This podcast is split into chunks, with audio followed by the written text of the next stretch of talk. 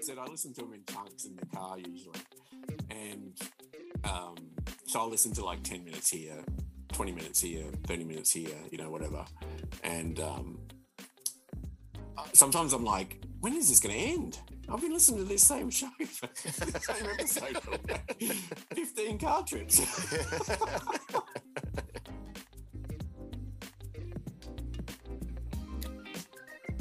Welcome to RPG Ramblings with Jeff Jones. This is a weekly show exploring the various details of the tabletop RPG hobby through discussions with interesting people. Today, Russell Ellert joins me. We discuss what it takes to produce a zine on a monthly schedule. We also talk about the Australian geopolitical landscape, and then he nearly convinces me to give 3rd edition D&D a fair shake. In the show notes is a link to my Patreon. Giving $1 a month, you will brighten the skies above Peoria, Illinois by 0.3 lumens. This number is, of course, unverifiable, but I believe it to be true, and in this day and age, that's all that matters. We have a lot of ground to cover this episode. Sisters and brothers, it is time to get rambling.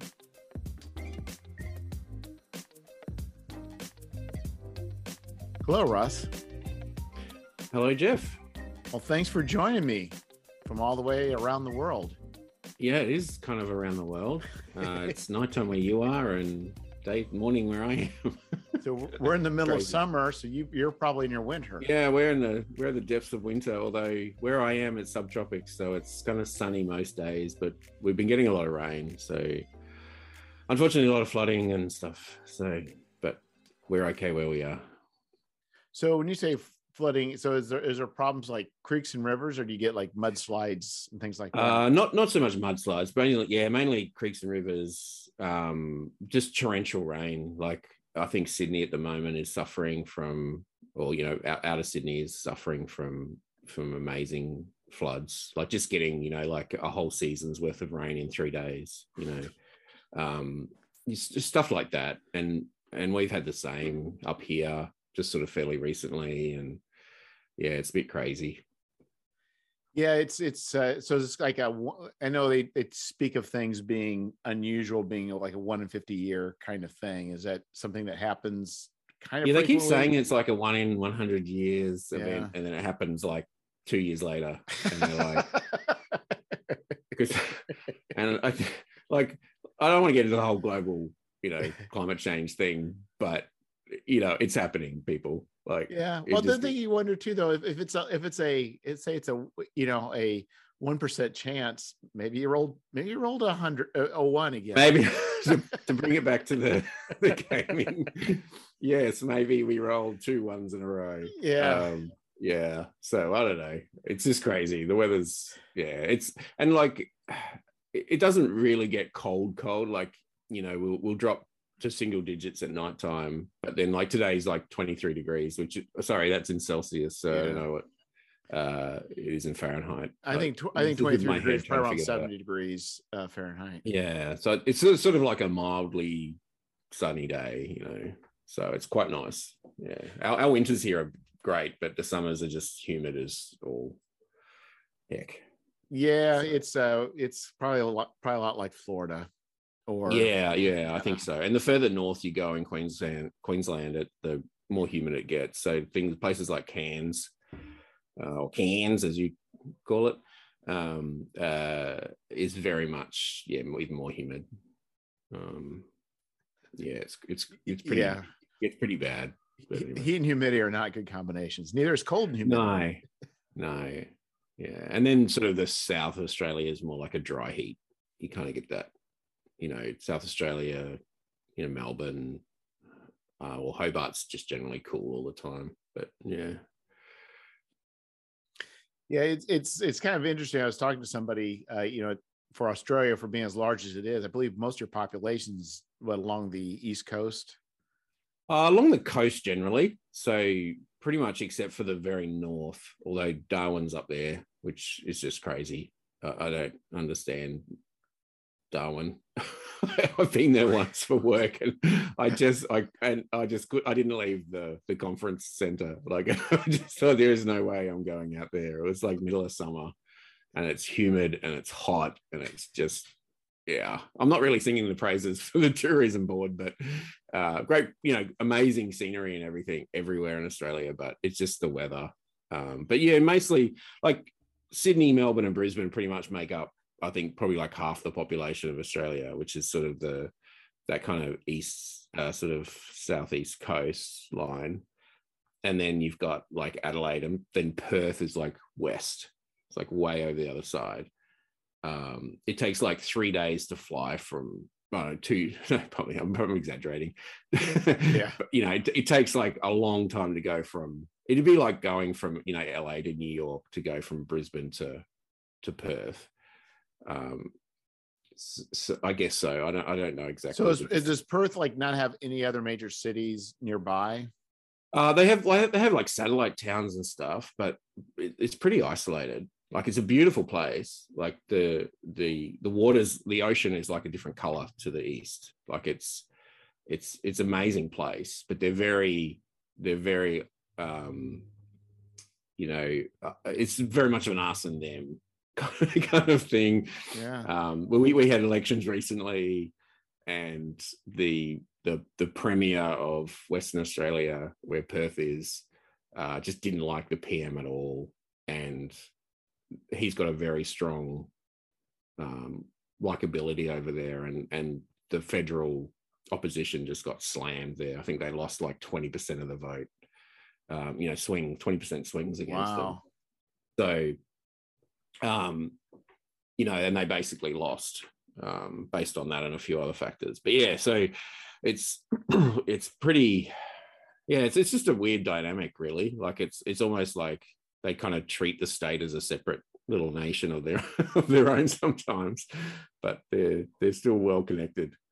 So know. what so what is what makes Perth a a uh, a city of significance? Like, is there is it because port you know between things? Uh, I mean, probably uh, to be honest, I, I probably don't know exactly, but I would say tourism and mining would probably be the two mining's everywhere in Australia. Like Queensland's just like you've Queensland's sort of basically split in two. You've got the southeast, which is all the kind of urban city stuff, and then you've got the kind of the rest of it, like the the inland and the the sort of north.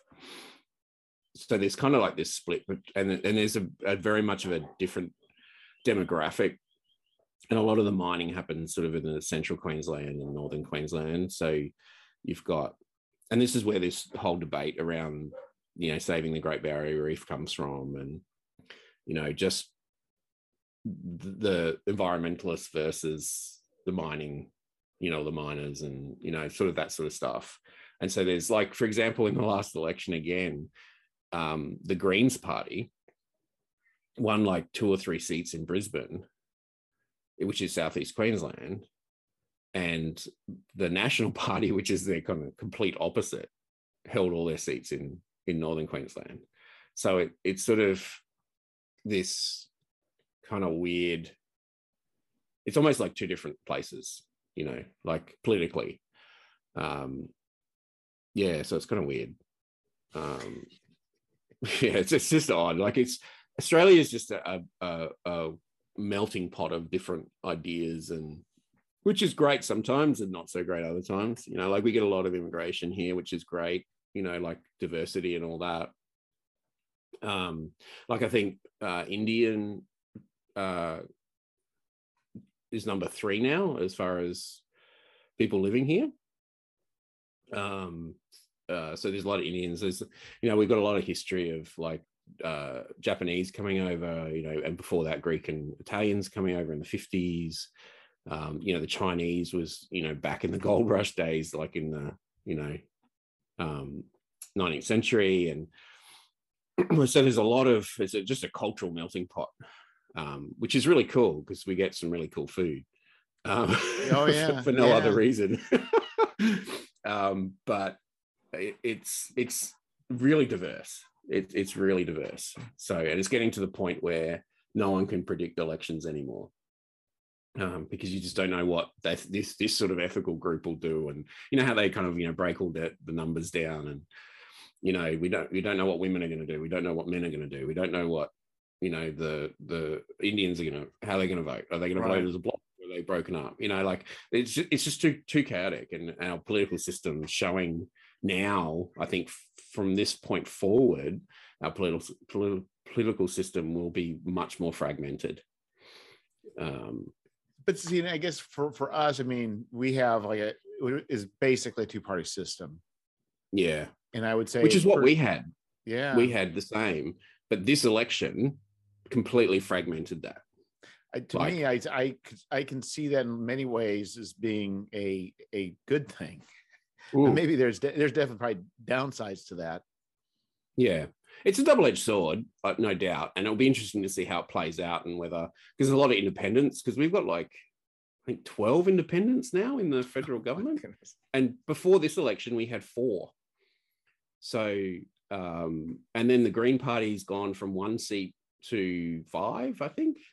Um, and you know the primary vote for the two major parties are down to like 30 something percent you know from 40 to 50 you know like it's just it's crazy. It's it's really um yeah it's just really changing the landscape. So it'll be interesting to see if that lasts or you know what will happen.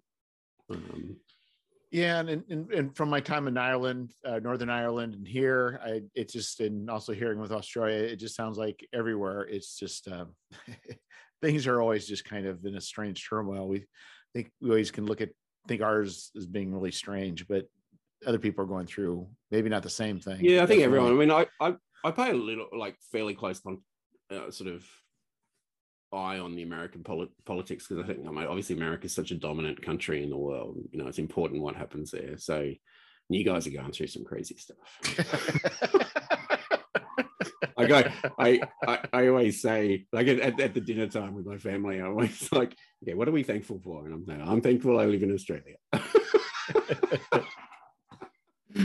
Because I can, I can see what's happening in the rest of the world and it's crazy. it is crazy, but yeah, it's I don't know how to explain it, and I don't think I can ever. It's just strange, but yeah, anyway. I don't. I don't should- see it should- getting any should- better. Yeah. Well, you know, like there's always hope, I guess, but who knows? But anyway, we, we always have D and D to escape to. We do, and and and you have a a uh, a uh, a uh, monthly magazine you're putting out.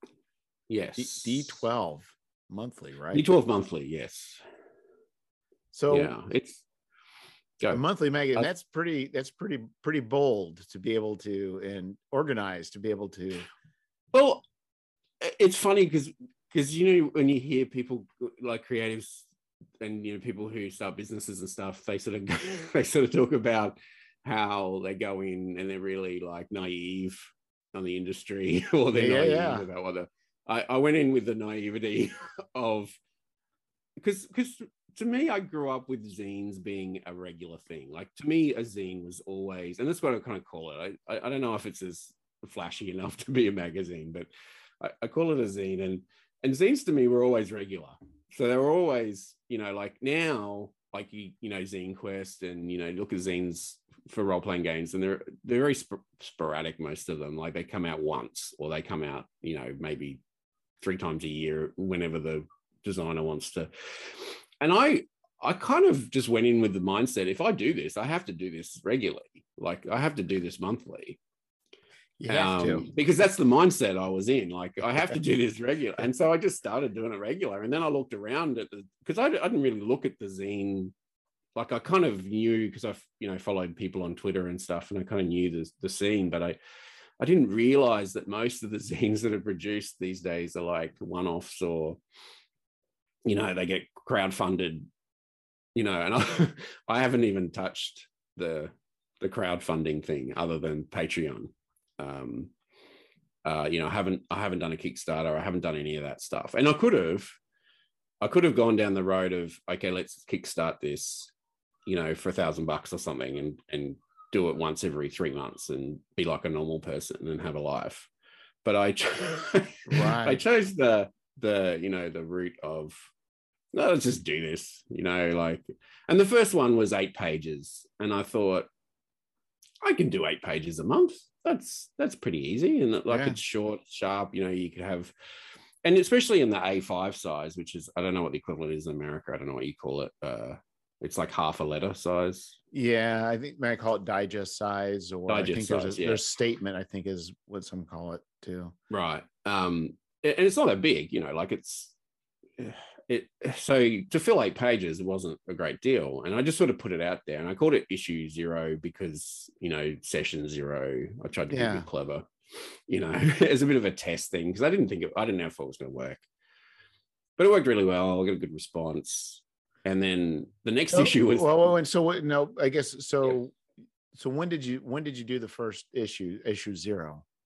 uh it was 14 months ago, I think. Oh, that's good. So so you Yeah. you decide to do this, and I'm assuming because you have a, if I recall correctly, I think you you you you have a free digital, but you people can pay to get the the physical copy, right? Yeah, so all issues are free on my website, so they can download the PDF, and then if they want to get a physical copy, I if they can sign up to a level on Patreon, I've got one for Australia and one for overseas um, for the printed edition, and that basically just covers sort of the postage and the printing costs. The printing costs aren't too bad, but the postage costs overseas are, are insane. getting crazy. Yeah. insane so so you decided so when you did this uh it- it- so you did this you had to create a website to begin with right because you were you were planning on distributing it through Yeah, so I I had the website already. So it depends on how far you want to go back. So Yum DM, which is kind of the brand name that sits behind D12 Monthly, is the website and kind of all my socials. Um, and that was actually from uh, I do a bit of digital marketing, like I still do.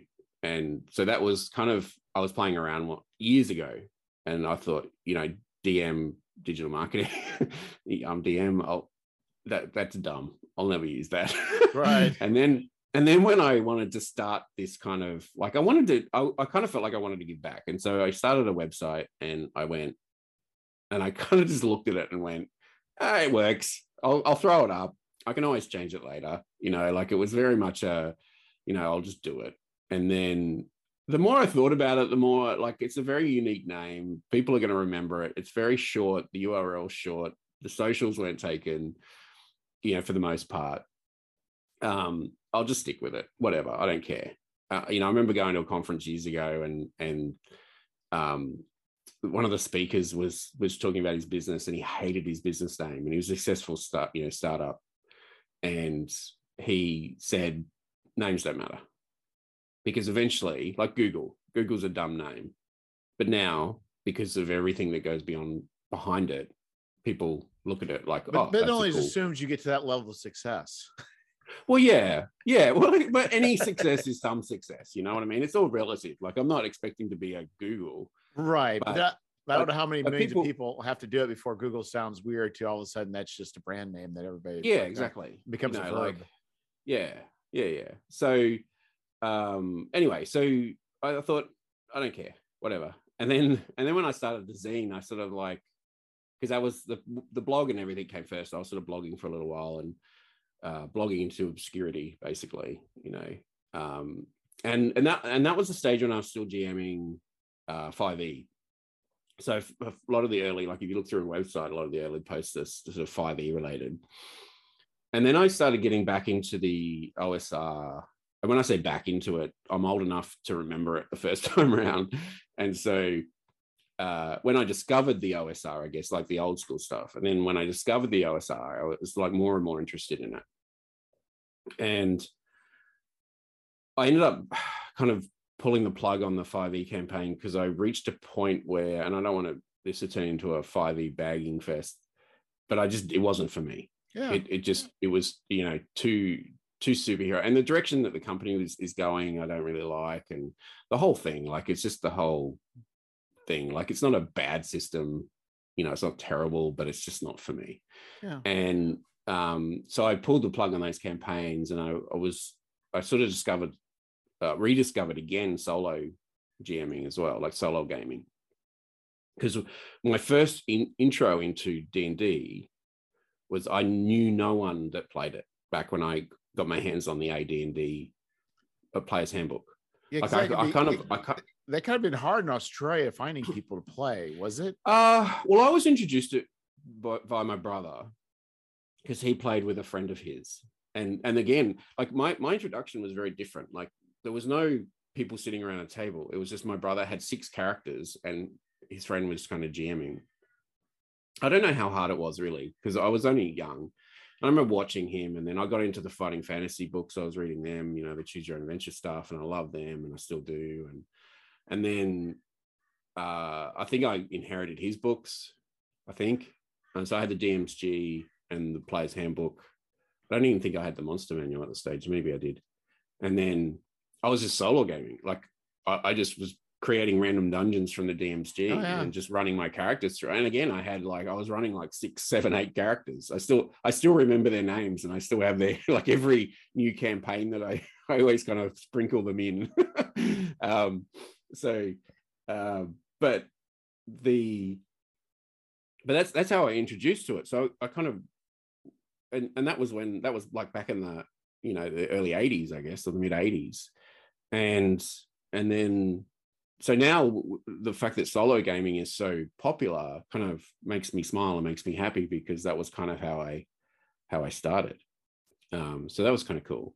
And then and then the zine i guess I was looking i was actually going down the video road. So my life is a bit chaotic and I, I, was thinking okay well i want to do a video show like i want to go on youtube and i want to do that and i want to talk about d&d and blah blah blah. And and i thought oh, okay i'll do an interview show i'll do this i'll do that and then i just couldn't find the time. Like i couldn't set a block. I don't know how you do it. Like i couldn't set with family life and everything else going on. I couldn't set a block of time where i could just on my own where i could just record and I was quiet and all this sort of stuff and then the editing like it does my head in. Um, and then i saw a video about a guy who um, was doing zines. And he just showed me how to do it in google docs. No you know just right. this is the template. This is the template. And it's still the template i use today. I credited him in issue zero um, for all those interested and um, I, I said, and then I saw that and I went, well, why don't I just do a zine? That's a pretty good idea. And then I could just do it whenever on. Like I can do half an hour here, an hour there, whatever. And it just all fell into place. And um, like I said, that was 14 months ago. And I did the first one was eight issues. Uh, sorry, eight eight pages. And then and then the next one I thought, oh, I'll do 12, you know, because you got to go up in four increments, you know, just for the right. Because I had in my idea that I wanted because I wanted at the start, I wanted this to be a physical thing. Like I wanted to create something that was that people could hold in their hands. And then when I started doing the PDFs, the PDFs are so easy. Like you just all I did was use Google Docs. I had the template. I just deleted, you know, copied it, deleted the info that from the issue before, and then just added, you know, added the new info. Um, and then, um, and I, I and uh, but because the PDFs are so easy, and I thought oh, I'm just going to do this for free. Like this is my marketing head. I thought there's no way that I'm, I'm, an unknown. Like I've got no, you know, real, you know, skin in the game at all. Um, I've just been GMing for 30 years. You know that that that was my claim, and so I went. I'm going to offer it for free. I'm just going to give it give it away for free. That's my marketing right pitch. You know, here's a free zine with some cool stuff and if you like it, you like it. I'm just producing stuff that I want. Like, and I because I looked around for zines, and this is where that frustration came, where I was like, man, these this zine's really good, but it's not it's not every week or it's not every month. I want, right. To I want to subscribe to something that's kind of cool. And then the zines that were out there were kind of wacky, like. like I understand really, what you're saying. Like, yeah, yeah, like they're they're they're kind of gonzo, and I. I There's like liked, a definite fork in the road. There definitely yeah, is. I, I, never really liked the Gonzo aspect of early D and D, and um, I still don't like. And and there's they kind of a lot of the zines try and be like they're really good, like they're well produced, they're great content, but they try and be out there. You know, yeah. like they try and be aesthetically amazing or something. You know, like that's their hook. And for me, I'd rather the content like give, give me some really good content i don't care if it's in you know block text that's you know hard to read although i do care a little bit but you know i, I don't care as long as it's really interesting i'll read it and um and so I couldn't find that. I couldn't find what I wanted. And again, it's you know, you hear all these stories about people make things that they want in the world. And and I joked on a podcast the other day that I I kind of wish someone would do this so I don't have to do it. Right. you know what I mean? So Oh yeah. I, I'm creating what I wanted and people are kind of finding it good, you know. Um, yeah, because I think it, I, you know, I'm I hate to say traditional, but it does. It's definitely more of a traditional feel, and I think a different aim at yeah. what you would expect. And I agree with you. It's it's, and in fact, I don't mind the the Gonzo and, and the stuff going, you know, off. But you know, it's kind of like even with me with thing putting out putting out a zine for Zine Quest. It's like choosing stock art for a cover, and it definitely signals what who you're going after when you put that that cover. Do you do you go after a Dean Spencer where it's a very traditional Yeah. style? Which is which is the road I went down. Yeah. Like I uh, my like I'd say probably three quarters of my my zines have his covers. I, I I've, I've been trying to diversify a lot. About half. I'm up to issue. I'm just doing issue 15 now. So uh, 14 issue, 15 issues are out, including zero. So it's hard to keep track. But issue 14 just came out last couple of weeks. But uh, uh, about halfway through that, so about six or seven, I was using his covers because I was I, I, was- I yeah, because if you sign up to his Patreon, you kind of get credits. So I didn't have to buy the art. And so at the beginning, I wasn't, I didn't have much money. Like I was just self funding it. So Right. I wanted to keep it down. So that was a way for me to pay. I think then it was like five bucks a month and I got enough credits. And what I did was I was kind of smart. So as soon as I, I knew I wanted to do a zine, I was sort of doing the research for it. I signed up to his Patreon. So by the time I actually released the first issue, I had this kind of backlog of credits that I could use. Um, and so the first, you know, it pretty much paid. I was pretty much, you know, not spending a lot of money on those first issues um, because all, most of the issues have just stock art through them. I, I, I've commissioned a, f- a couple of pieces um, from from indie artists as well, and I want to do more of that, um, especially for some of the other projects I'm doing. But um, the zine is is mostly stock art, and Well, so but well, you- now it you pays for itself. You have to. It's very. I mean, because I I approached him Yeah. about just doing some some spot art, and he provided a quote, but it was. I mean, it was more than I could pay. And then Yeah, said, yeah. Thank you. I said, "But I am using your stock art, and I do appreciate." And he's like, "Oh, no worries. You know, just What was that, Dean? yeah." He even said, "You know what?" He goes, Yeah. If, if he goes, if these creatures ever come up for a vote or come up where people will put up for that, he goes, I'll put it to the top. Like, what a nice Yeah. guy. It's like, Yeah, yeah, Like- yeah, yeah. He's he's he's he's like I don't actually mind using his art because I I, I love the guy. He's he's such a nice guy, you know, and he he gives so much to the community, and he's got such a nice little business model. Um, I always say to some of my artistic friends, I said, follow this guy's business model because he's making enough money off his art. Like he's making money off his art. Oh, yeah. You know, like, um, you know, and he's doing okay. I, I would imagine. Um, but yeah, I, I don't. I, I really like supporting the good guys in the industry, and I think that's one of the things that I want to do. From like I've just started doing now, is really start using my platform. You know, I mean, it's minor in in the big scheme of things, but using that to promote, you know, the artists and the and the people that I really admire and that I've used and I've, you know, because there's a lot of indie people out there that just don't have the same platform. Right, but know. it takes money to do that. So people need to be throwing money your way. Yeah, it it it does. Uh, For me, it's it's a it's a labor of love. So I don't mind spending a bit of my own cash. But like I said, like most of the time now, like it, it's self funded. So right. Uh, if I I've got a I've sort of just recently done a budget for how much the art's going to cost because that's the biggest cost for me because I can't draw. So I've got a few artist friends who throw in pieces, and and every now and again I'll get someone, some really nice person who who loves the magazine or the zine, and we'll just go, "Hey, join to draw some pictures for you for nothing," you know. And I'm like, "Yeah, that'd be great." so, um, yeah, and and and even issued the first issue, I believe, actually had a guest post, which was um, John from Taylor Manicore who is someone you should you should probably talk to. Um, he's he's another great guy okay. who does uh, have you have you listened to Taylor Manicourt podcast? No, I haven't. Okay, it's it's definitely worth listening to. It's it's basically like a a cross between a solo role play session and a and a grim dark story telling. So basically, he tells a story, but he uses the the basic D and D rules as the vehicle for telling that story. But it's really well produced. It's really well put together. He's just starting season two now. Okay. Um, but season one was great. Yeah, really, really good storytelling, um, and a really good mashup between the two.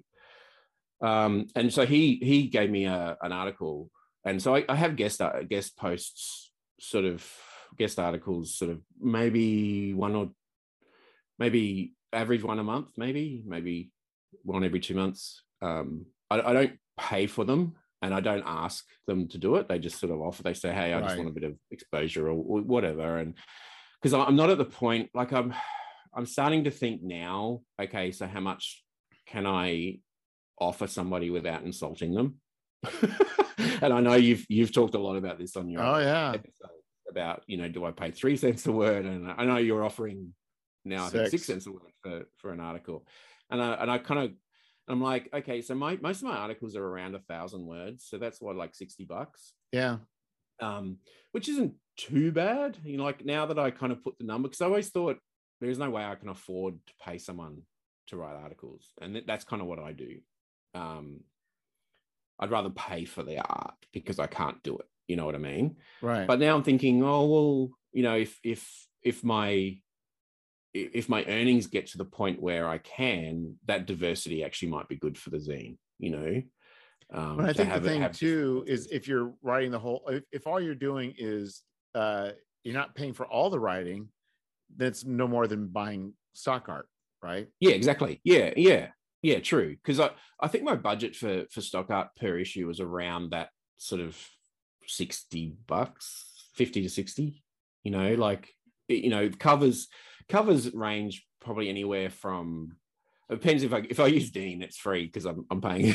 I've got all these credits to use up, but uh, if if if I use somebody else, which I, I do try and to do because I like to share the wealth around as well, um, it might be like say twenty to thirty bucks for the cover, um, and so that's half the budget gone, and then the interior is just black and white. So I kind of did it on purpose. A lot of these things I kind of did by accident, but then I kind of think, well, maybe I did it on purpose and I just wasn't aware of it. But I did the the cover is color, uh, and it's usually printed on a on a thicker stock, and then the interior is all black and white. And I and I wanted to do that initially because in my mind I was like, I want the OSR feel, like I want that old school feel, and that's that black and white interior. But to make it pop, to get people's attention, I want that color cover. You know, so I think, like you said, the the cover does sell it, but I feel like some of the some of the indie zines sort of do that black and white kind of cover, and I think does that get lost? You know, is that is that enough to draw people's attention? Like some of the art is awesome, like some of the, but a lot of the zines I I see, I go, eh. But then again, you know, it depends on the audience you're going for. And to be honest, when I started, I wasn't, I didn't have an audience in mind. I, like my zine is what I call edition agnostic. So I try and keep it for everybody, no matter what edition.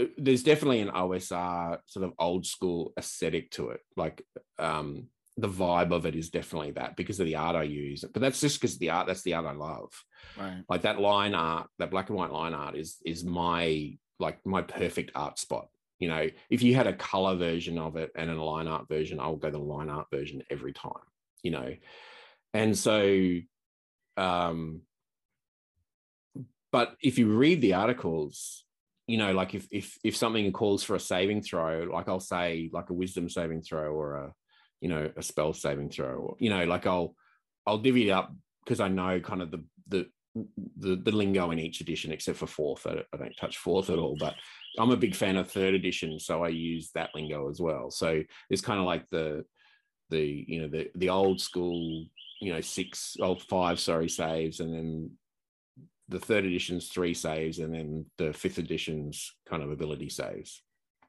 So i kind of keep it kind of open um, because a lot of the a lot of the articles aren't necessarily about the mechanics. It's about for me. I hope when people read it, they just get ideas. They just get inspired. They just get. And so while there are some mechanical stuff in there, like you know, um, I'm writing one now on you know combat maneuvers. I feel like that you could still tinker with that enough to include it in most editions. I, I think, and, I, and that's what I want people to do. I don't want them just to go, "Oh, hey, this is perfect. This is, this is exactly what I wanted." Or if they do that, that's fine. But what I want them to do is go, "Hey, this is a really cool idea. I'll take this and I'll add this and then I'll change this and I'll, you know, because that for me that's what D and D is. It's it's you know stuff raw, like just tinker and play and and wreck and you know mold and you know whatever like that for me that's the greatness of d&d and a lot of other i guess role-playing games as well but d&d specifically is built so that you can kind of do that yeah i think especially more so i think yeah and i think and that's kind of how when we when you know we didn't have the internet so a lot of that stuff that's what we had to do right because there was no yeah and and i'm actually yeah. reading um i don't know if i've got it here but um i'm actually reading a book the elusive shift i think it is. Um and it's about the history of d&d like and and but not just about the history of it uh, the, the the arguments that happened and like the, the ways the different play styles and how they evolved and stuff. And in that like the even before d&d was d&d the, these kind of rules were circulated around and each city had their own version of right. It because there was no there was no hard and fast rule around even role playing the, the term role playing wasn't even invented. Like that came in the sort of the, the mid to late 70s after the books were released. You know what do we call this? You know um and and you had like your two broad you know your your, your war gamers sort of side and then you had your your sci-fi fans who kind of got brought in and and one were more role playing and one were more you know like your hardcore you know this is a this is a war game and, well, it's really kind of like see how, it today. But that's kind of well, even with Dave Arneson and Gary Gygax, who that I think yeah. that epitomizes it right there. Yeah, yeah, exactly. And Arneson was way more into the whole, you know, political politics and the, you know, the backstabbing, the role playing, and the, yeah. You know, was, I imagine Gygax is very, very sort of analytical and you know tactical and, um, and so, but they were having those arguments even before it was really kind of a, a, a proper game, you know, like before it became really Dungeons and Dragons as we know it, or anywhere close to it. And so, you know, and and I love that. Like I love that Boston had their rules, LA had their rules. Like the 46 drop the three ability came out of LA just at someone, you know, people's tables because that's how they yeah. played. You know, like and to me, and then the Midwest had their obviously they had their because that was the birth of it. But all these different cities, satellite people learn, and then they took it back to their cities, and it molded and evolved and changed. You know, and exactly the same arguments as we're having now were had back then. You know, about alignment, about you know, uh, you know whether you could kill baby baby goblins if you're lawful. You know, all those arguments were had back then. You know, yeah, mid '70s. You know, it's crazy. It's a it's a it's an eye opening book uh, the elusive shift, I think it's called, but I highly recommend it. It's it's, and to me, that's really that that's the core of Dungeons and Dragons, and why I love it so much, is because you can play it so many different ways, and you can play it your way, and your way is going to probably suck to someone else, but who cares, you know? Yeah, and I think it's also what's interesting is I think with a lot of the indies have.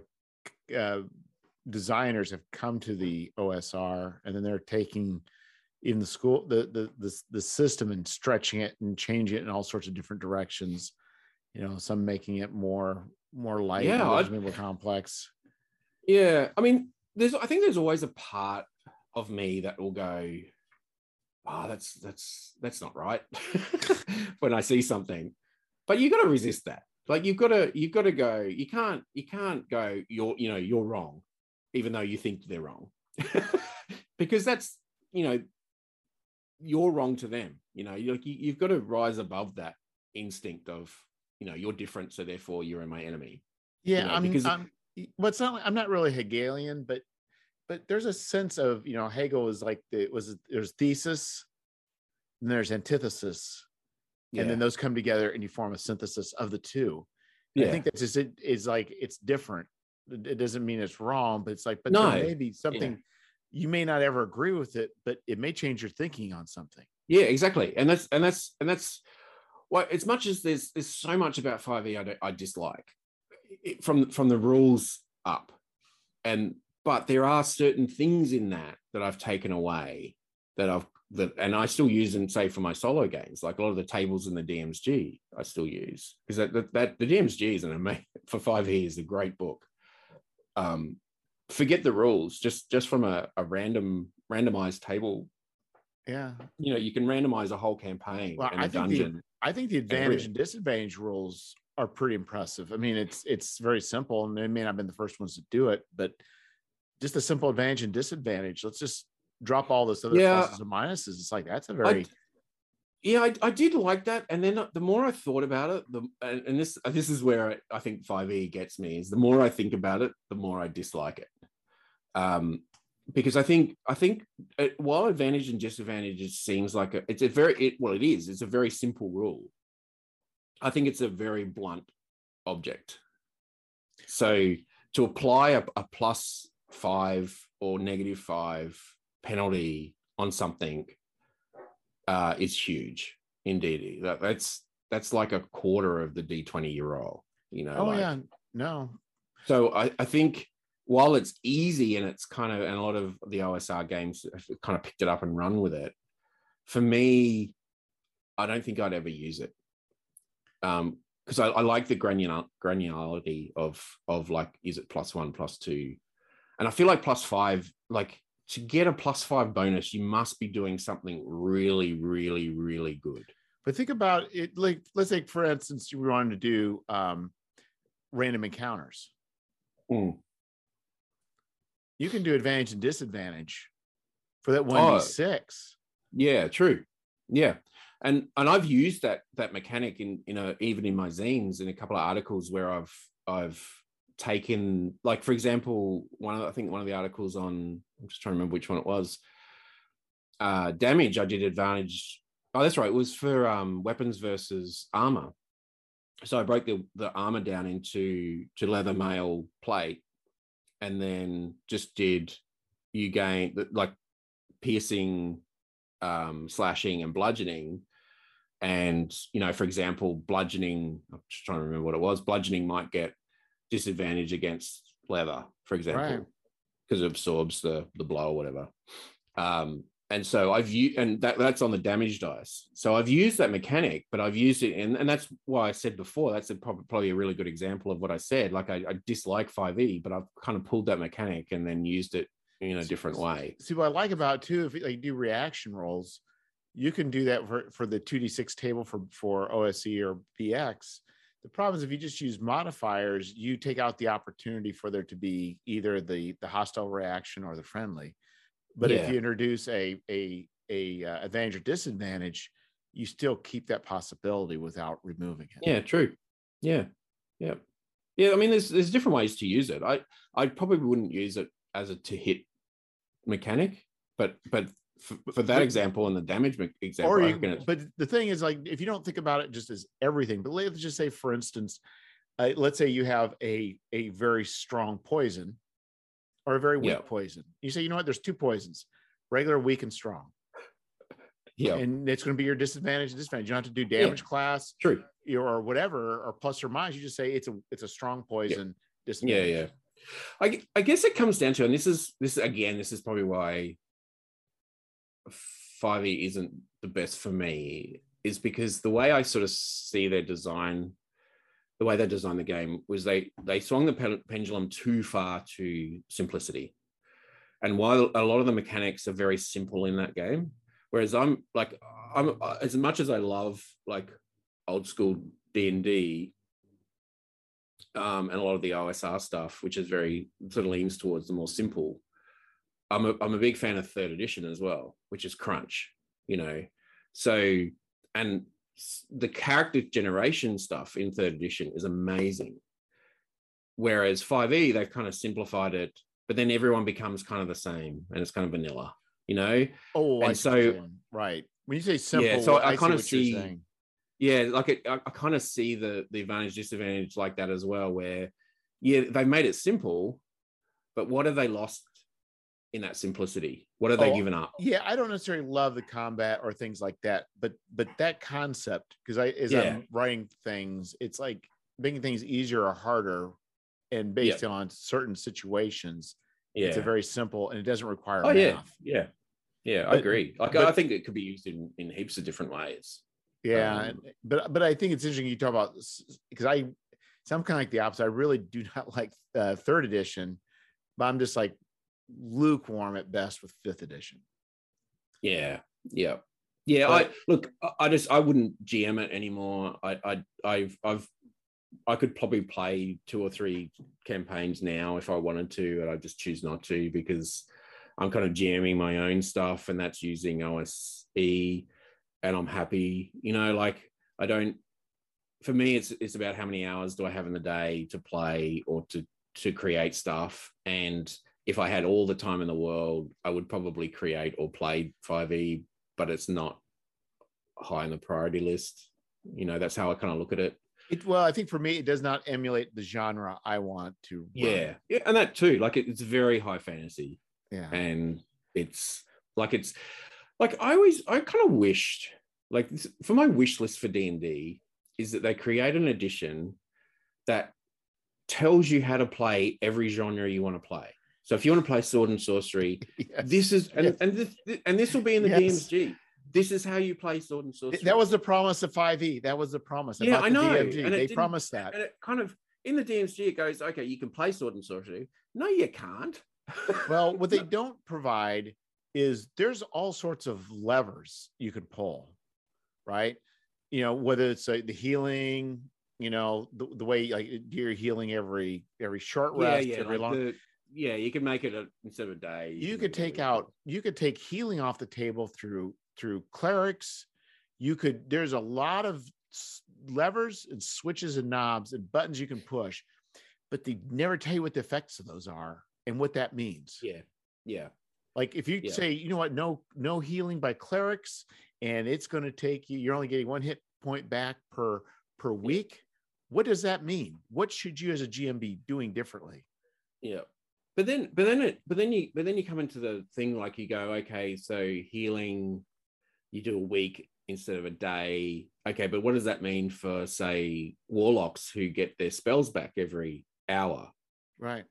Or you know do, do they have to wait for that as well as the healing? Like do they you know and so it, it's kind of like this like it's not easy to change. It's not modular enough to change. Exactly.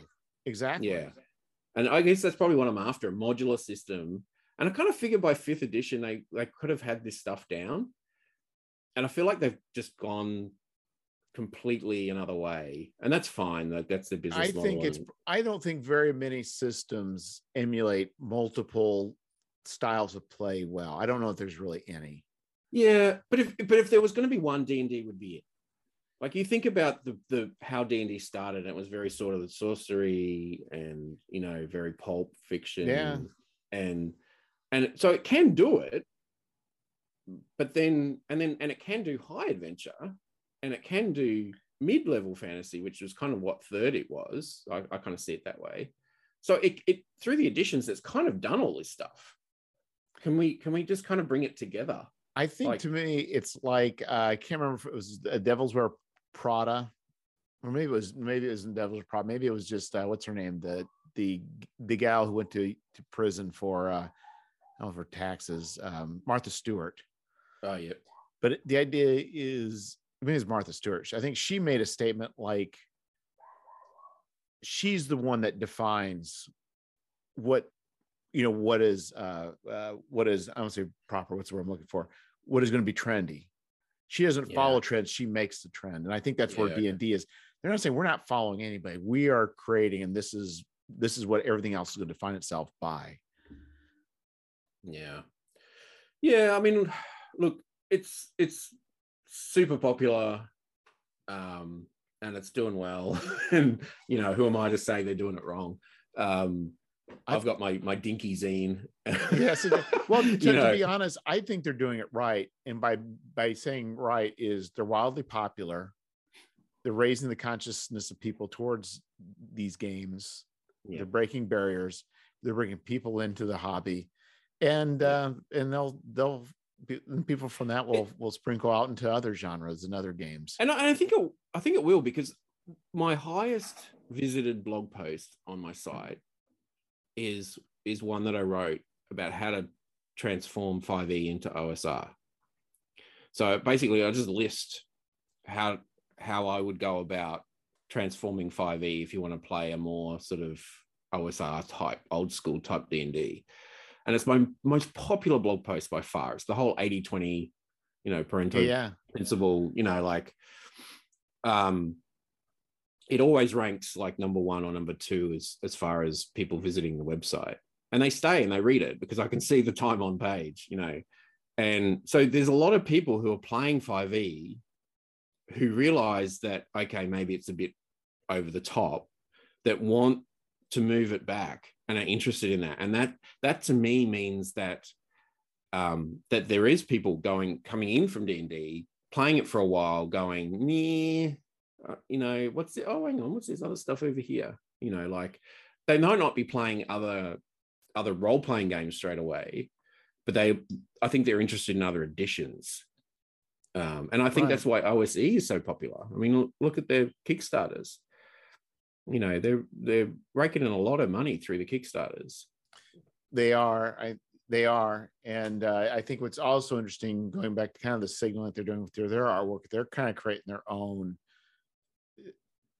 They're kind of creating their own. I don't know how to describe it, their own um, feel to the game. Maybe it's through Yeah, the art, yeah. their art choices. yeah They're, they're not really doing their. They, even though they do have uh, Erol Otus doing, you know, the box, but they're Yep. they're they're not going like crazy quirky, but they're almost going. I don't know what how to describe it. Um, Yeah, I I definitely get the sense of what you're talking about because I I don't buy their modules. but this is probably very superficial, but artwork means a lot to me. Like if the artwork isn't my style, I'm probably not going to look at it, right? And so, um, and their artwork I don't particularly like. Like the Erol Otus style, I guess if you want to call it that, to me doesn't appeal.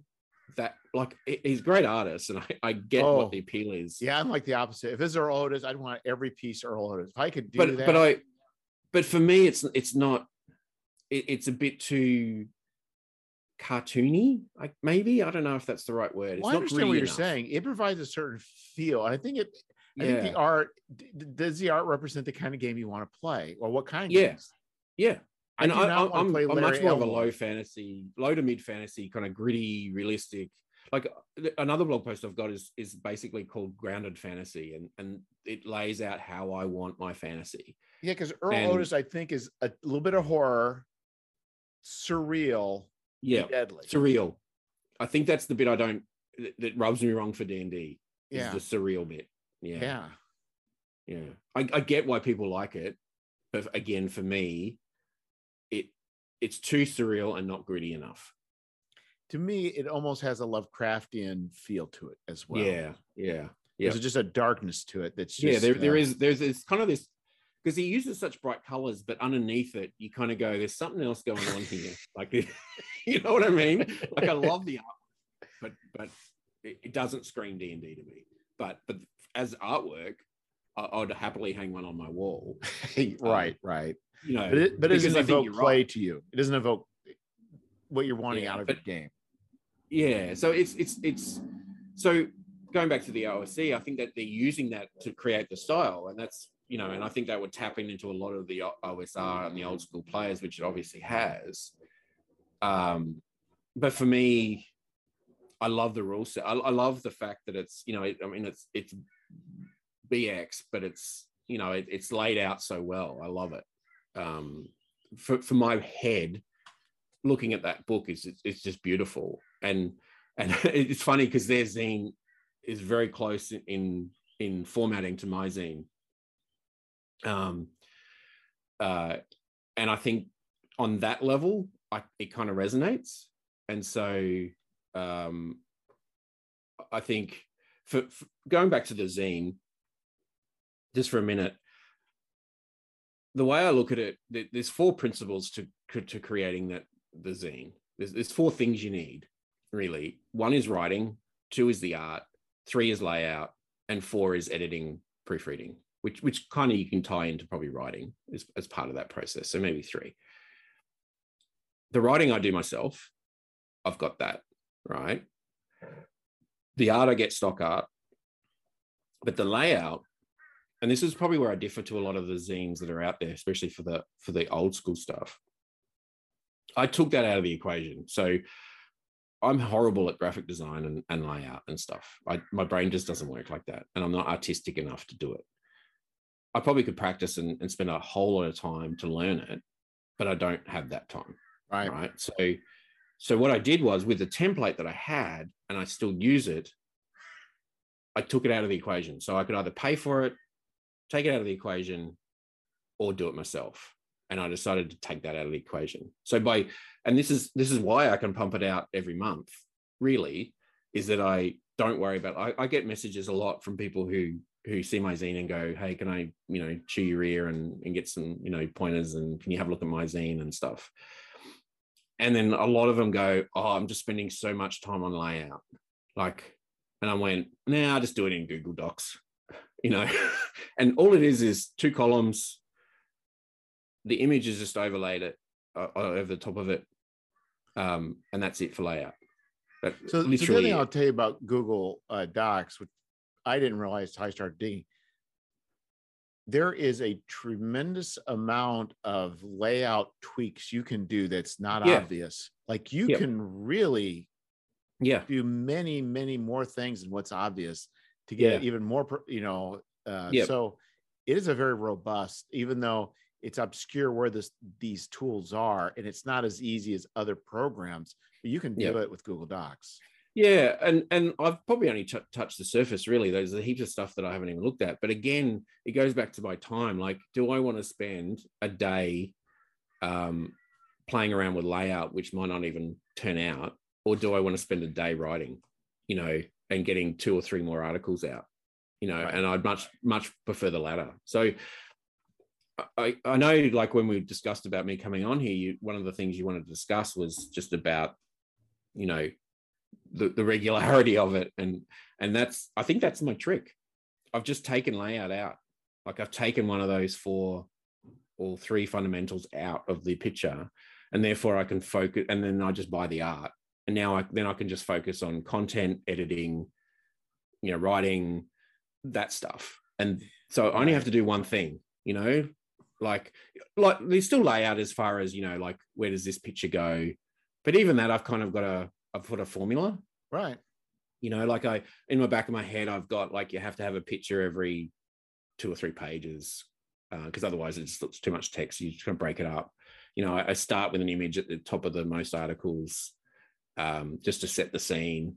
Um, you know so there is some layout stuff there, the decisions there, but it, but to to actually lay out like get into a program and and lay it all out and get the artwork and you know edit it and before you even put it in the layout program and you know all this stuff that that that would take me months literally you know so I, i've just ignored it you know and i've done the I've done a template and I use that template again and again. And even some of my other projects, I just use the same template. Like I'm just, you know, it's almost being lazy, but I know that it's going to take me too long to do something. Well, but I think the other thing too is, especially as you keep doing this, you're creating uh, consistency, and I think people enjoy that yeah. consistency. Yeah, I, I, think I think people, I think human beings like consistency. Like I yeah. like, like I think they like my my zine coming out every month. I think they like getting it in the mail every month because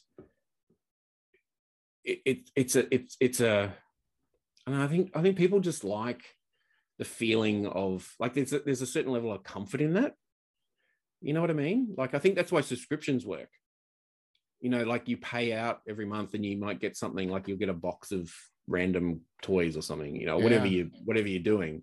But there's a level of comfort in that. It's like, you know, in a level of, you know, like you get your endorphin hit every month or something, you know, like um I, I think I think it's built into the human nature to, to for, for consistency to happen. You know, and they um, they have ex- expectations too. I mean, yeah. Now after all these issues, they expect that consistency within your your your mag your zine. So yeah, I I often think like if I went down the, the layout design route and I designed this kind of you know really cool, uh, I think I'd get blowback. Yeah, like I I think I would be like, oh, I like your old stuff better. you know, like that, you know, and and I get that. Like I for me, it's about the content. Like I said before, for me, it's all about the content. It, you know, as long as it's aesthetically pleasing, and I can read it, and I, you know, I do the, you know, I break paragraphs up pretty, pretty. You know, I don't have walls of text and stuff. Right. As long as you meet those basic criteria, for me, it's just about reading, reading stuff. You know, um, and and just to get ideas and and the articles are only a thousand words roughly usually maybe even less you know uh, some i've just done one column you know like if i'm just doing a couple of magic items or something like that and for me from a design point of view it's kind of it works too because i'm to work on a huge project it takes for me a lot of effort but if i can just write you know five, six, seven different articles on different topics, I'm, I'm much happier. You know, it's that those short bites. Right.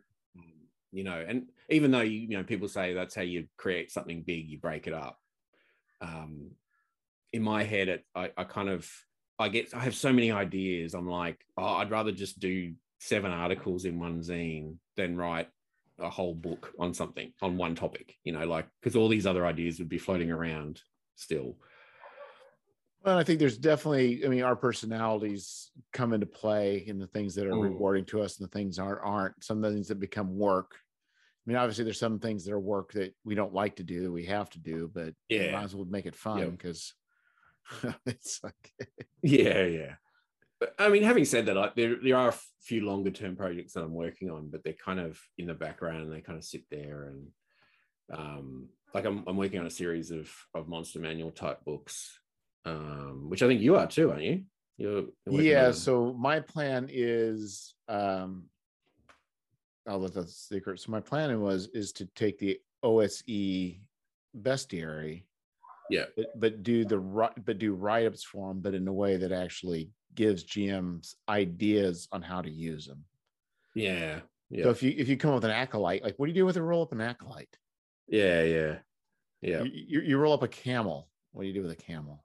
So would it be would it be like a like okay, so you roll an acolyte, you look up acolyte, you roll another d6, and this is the story, his story. Like number three is different to number one, or is, is that no, how you no? It's like it, why? Or? What are these acolytes doing? Are they there to yeah, oppose okay. you? Are they there to assist you? And then yeah, okay, but, but is that is that like a random? Like it'll be more random rolls, or will it sort of be like a set? It just depends. They they they all vary. So like the acolytes, I kind of talk about what you know what they could be doing and interact with the party and then i would also put in well if they're chaotic or if they're opposing alignments like you know yeah. they could be helping you but would be very interesting is if they're also an opposite alignment yeah you know yeah. and, and, then you come with these conundrums or it could be even with a like let's say with a boar i kind of looked at it, the mythology surrounding a boar and then look at ways you can Im- put that mythology into you know a boar yeah that sounds cool. Yeah. I think mine's more centered on getting the monsters into the world. So i'm really big on world building. And i think throughout the editions there's a lot of bits and pieces around how to like where, where does where does a minotaur fit in your world? Like where does where does a medusa like how does the medusa affect you know the surrounds like where where do you put centaurs? Where do you put wemics where do you put right you know, where do these people live? Like do they live on the open plains or do they live in the in the mountains? You know like so and it's sort of a, a probably a way to help create random encounter tables as well.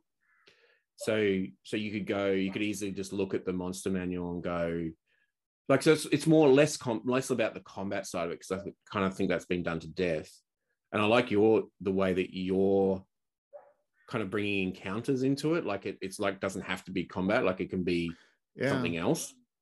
Whereas mine, I think, will focus on on where to put them in your world. Um, so you you know, not not only and and how they act. Like, so are they nocturnal? Are they, you know? So we're really doing like an ecology. Yeah, yeah, basically an ecology of of monsters, but probably a little bit, probably a few other things in there as well. Yeah. So I think it to me it demonstrates that you know you can look at the monster manuals. In fact, talking about 5e products, they would come out with these uh like uh Mordenkainen's uh I forget. I got I got several of the books. Tome of Foes, isn't it? or yeah, something? and I'm like, I'll Yeah. get all excited and I start reading through it, and it's like it's still all these words, and it doesn't give me anything I can really use. Yeah, and and it's even worse now because the the the latest one, I, I believe, they ripped out all the lore.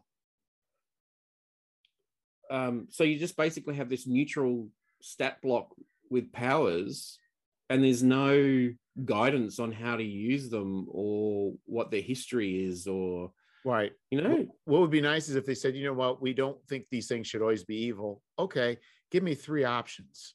Give me Yeah. the lore. Okay, these if you want orcs in your world to be one way, it's this. If you want to be another, it's this. And others, Yeah. it's like, okay, that'd be fun.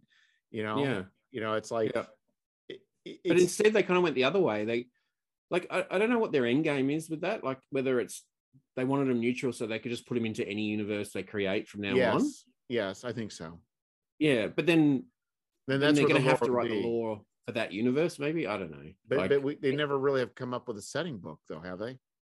no not not an original i think they i think they they brought out one which was like the sigil equivalent like yeah, plane.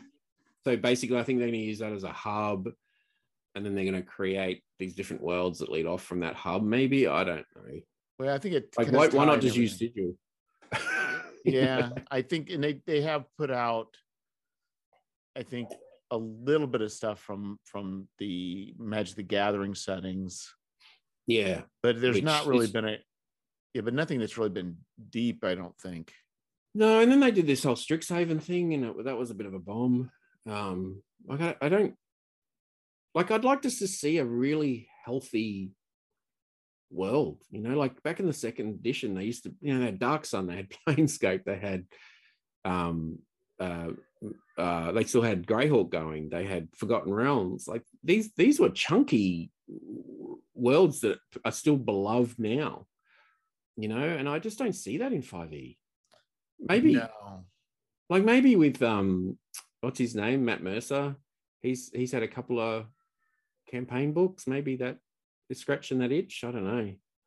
yeah i don't know it, it's definitely nothing yeah like it used to be even with, with what i'm assuming what he even though i haven't looked at his stuff i i assume it's more high level but yeah it's just uh it just doesn't seem like you know there's a lot of stuff out there uh at least as far as in d&d land but i guess the old stuff's still there so Yeah, and that's that's what's great about it. Like I, I love the fact that you can still you know download or buy secondhand the old the old stuff, and I've I've sort of kept my collection sort of slowly growing from eBay and and you know Facebook, um, just trying to get some of that old stuff that I really liked that I kind of lost over the years.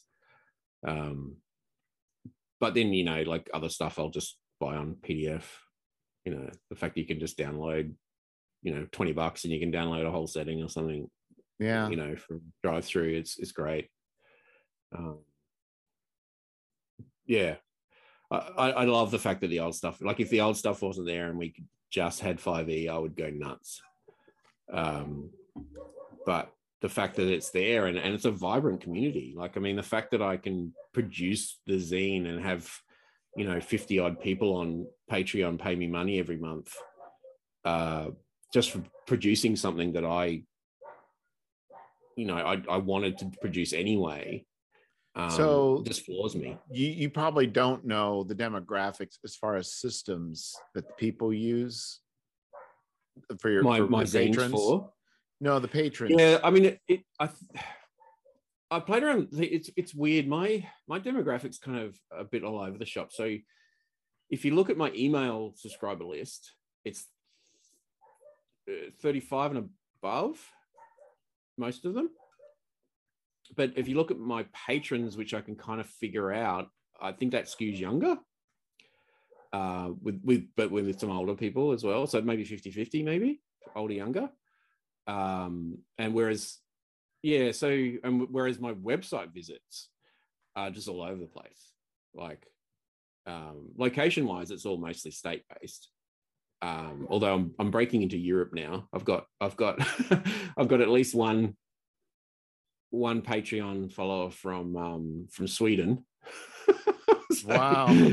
Yeah. So it's it's it's it's all over the place, uh, and a few from Australia and stuff. But um, yeah, so it, my demographic stuff, depending on which platform, you know, and, and the email thing doesn't surprise me a lot because emails, like I don't think a lot of young people subscribe to newsletters as much as older people do. So that doesn't surprise me. Um, because a lot of younger people probably get their news and stuff from social media and and stuff. So I, I would say it's probably generally would be a split. But as far as addition usage, I'd say it was skewed towards the OSR sort of old school stuff. Um, I, I don't know whether I'd have a lot of Patreons or patrons who are 5e diehards because I don't think the aesthetic is the same. Like I think I think the the feel it and is. the the aesthetic for my zine, um, other than the maybe the occasional front cover, um, it just it's not it doesn't I, I don't think I don't think it would appeal, you know. So whereas I think I think it's a shame in a way because the articles, some of the articles they could use, um, and maybe they do, you know, I, I don't know. Um, you know, I mean, the, the zine gets downloaded, you know, hundreds of times. um, you know, I've I sort of keep tally about, and you know, it's a rolling thing. So, you know, like it'll get obviously get a spike the month it releases, um, and then but then over over time, like if I have like issue one and two has been downloaded way more than any other edition because it's just the length of time it's been up there. So people will go there, discover it, download a whole bunch of them. Yeah. Or um, I think I think even if people start later, it's like with a podcast. Uh, it's kind of changed more lately, but I think people would tend to hear the podcast and then may go to the first two couple episodes. Yeah. They won't necessarily yeah. go back then, to all of them, but they will grab at least go back to the beginning. Yeah. Well, with your podcast, I obviously start came in and listened to the first, the latest ones at the time. And then uh, now I've been going backwards because um, I'm just sort of going back in reverse order. Um, so there's a lot of it's, it's kind of annoying because I, I, know you guys you have a lot of people on who have kickstarters at the time yes. I go, man, that sounds really cool. Oh, that was like six months ago. Damn it, I missed it. so, but but other than that, it's great. Yeah. Uh, I, and I've gotten into, I've got followed a lot of people on Twitter thanks to your podcast. I think like Levi. Oh, um, oh yeah, yeah. Uh, he was one I think I started following just because I listened to him on your podcast. Um, there's a couple others I can't remember their names off the top of my head, but yeah. I, I will say yeah, there's definitely a large. It, it's. I'm not saying there aren't any bad actors out there, but in general, as far as the creators go, I've just seen nothing but really just good, positive people all the way around. Yeah, I I found that like a lot of people bag Twitter, and and I must admit I've heavily curated Twitter. You have to. to. yeah, you have to, and and the, but the tools are there to do it. Like that's yeah. why I love the platform. Like Facebook is just a mess, whereas at least with you know, except for the groups, some of the groups are okay. But at least with Twitter, it gives you the tools that you can go, okay, I want to, like, I've blocked 5e, like, as a term. So I don't even see 5e stuff anymore. One, I'm not that interested. And two, yeah. it, it's just fighting. Like, that's that's the only thing that I used to see. And as soon as I blocked it, I went, man, my life is better. You know? Yeah. Like, so, and I'm sure that there's a lot of 5e people out there who block OSR, you know, like, because they, they just get into fights because of that, you know, like, so but but I like I've blocked people, I've muted people, I've muted conversations, I've you know, but I've got it to the point now where I go on there and I'm like, actually, this is pretty good. I want to hear from most of these people, you know, like. Yeah, I agree. In fact, uh, it's it, it's taken me a, a bit, but no, it's it's definitely a very positive thing. I I can pretty much go there at any time and see quite a bit of posts, you know. And I think the other thing is, you know, I got to be careful too. Sometimes it's like uh, you know, people will you may like a person, but then you see the likes that this person does can start filling your feed, and you be like, I like you. I don't like what you like because I don't want to see this. like, Yeah. I gotta No, I'm, I'm very much a I'm very much a uh, I won't like someone just because they liked me. I'm I'm very fussy. So if if if you're on my friends list, like my people I follow on there, you've earned it, you know. And and because I I Twitter is is such a um I, I only use it for role playing stuff. That's it. I don't talk about politics. I don't talk about my VHS collection. I don't talk about books, you know, other books, just D&D. So e- even if you're really good and you've got a, an amazing zine, if you talk about politics all day on your Twitter, I'm not following you. I'm I'm pretty much the same. I look at Yeah. what I'll do is I'll look at see what people post. So somebody follows me, but maybe they don't post very often. I'll follow them back because I, I figure they're not going to pollute it too much. Yeah.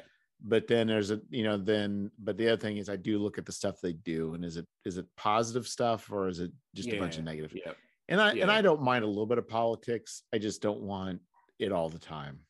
Yeah, yeah. I, I, I, for me, it's it's it, each platform has its own use. Like I follow politics on other platforms. You know, like I get my news from other platforms. I don't need to see it on on. You know, I've even I've even done stupid things like I leave the messenger bar up, um, so it covers up the trending stuff on Twitter. Um, I used to have a I used to have a Google uh, plugin thing on the browser on Chrome that used to get rid of the trending, Yeah. um, but it it, it stopped working all of a sudden. So I ended up just putting the message bar up, and that covers it up, so I don't see it. So go. I don't get distracted. Like all I see is just that, you know. Right. So just things like that. Like it just makes, you know, and on mobile you don't see it anyway. So, um, yeah, so it just makes life a lot easier on that platform because it is full of crazy stuff. Um, yeah. And but and but it, but it's my platform for for you know D and D and and role playing in general. Well, I I think like too is like I've also started, you know, following artists too. It's like, well, I sure like Mhm. to to hire this person one day. Yeah, yeah, yeah. Same. I I use Instagram a lot for that. So because Instagram obviously is very much more of a visual medium, and you don't get a lot of the discussions you get on Twitter. Because that's what I love about Twitter is is the discussions that that are had um, until they turn into just bickering. But anyway, um, but the but on Instagram, I'm I'm much more into the, the following the artists because obviously it's you know you can see their work and you can see the quality of it, and you go, okay, I'm going to bookmark these people because or like these people because I want to use them one day in my zine.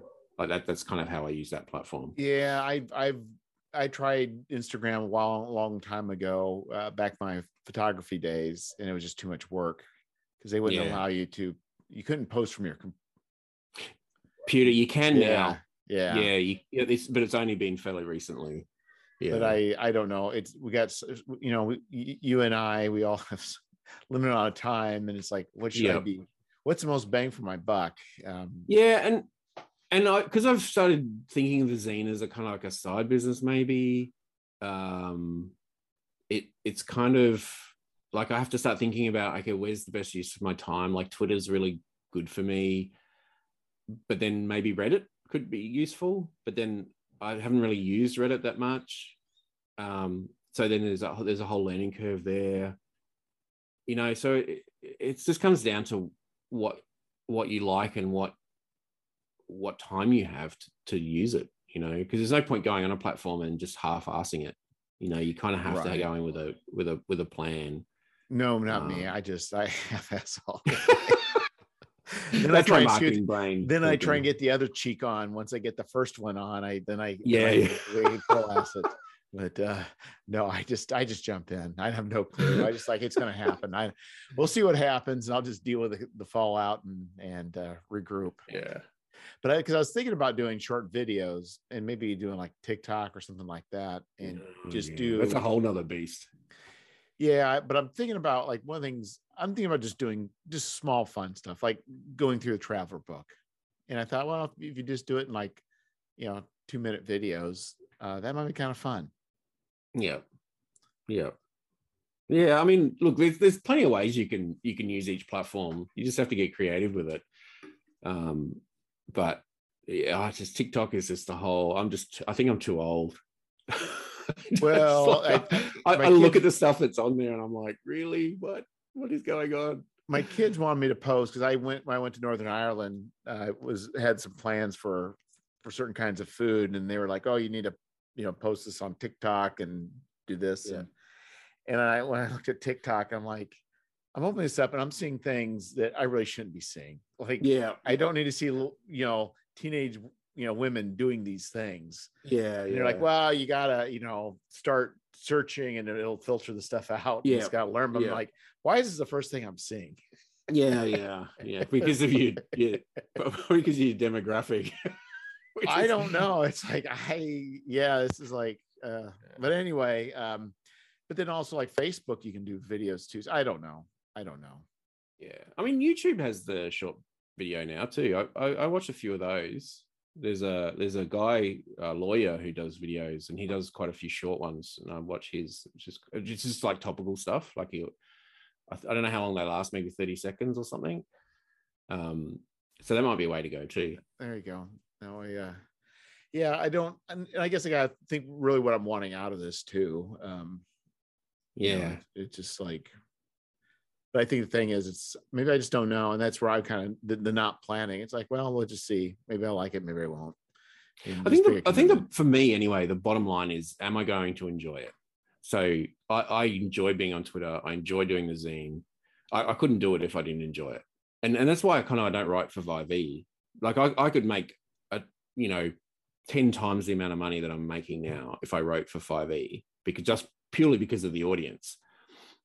But I don't want it because that would be a job. It, it'd so be a so why couldn't you this is because i was thinking i and in a lot of ways i wonder if you brand your your because i don't you don't brand it as uh old school essentials right no, no.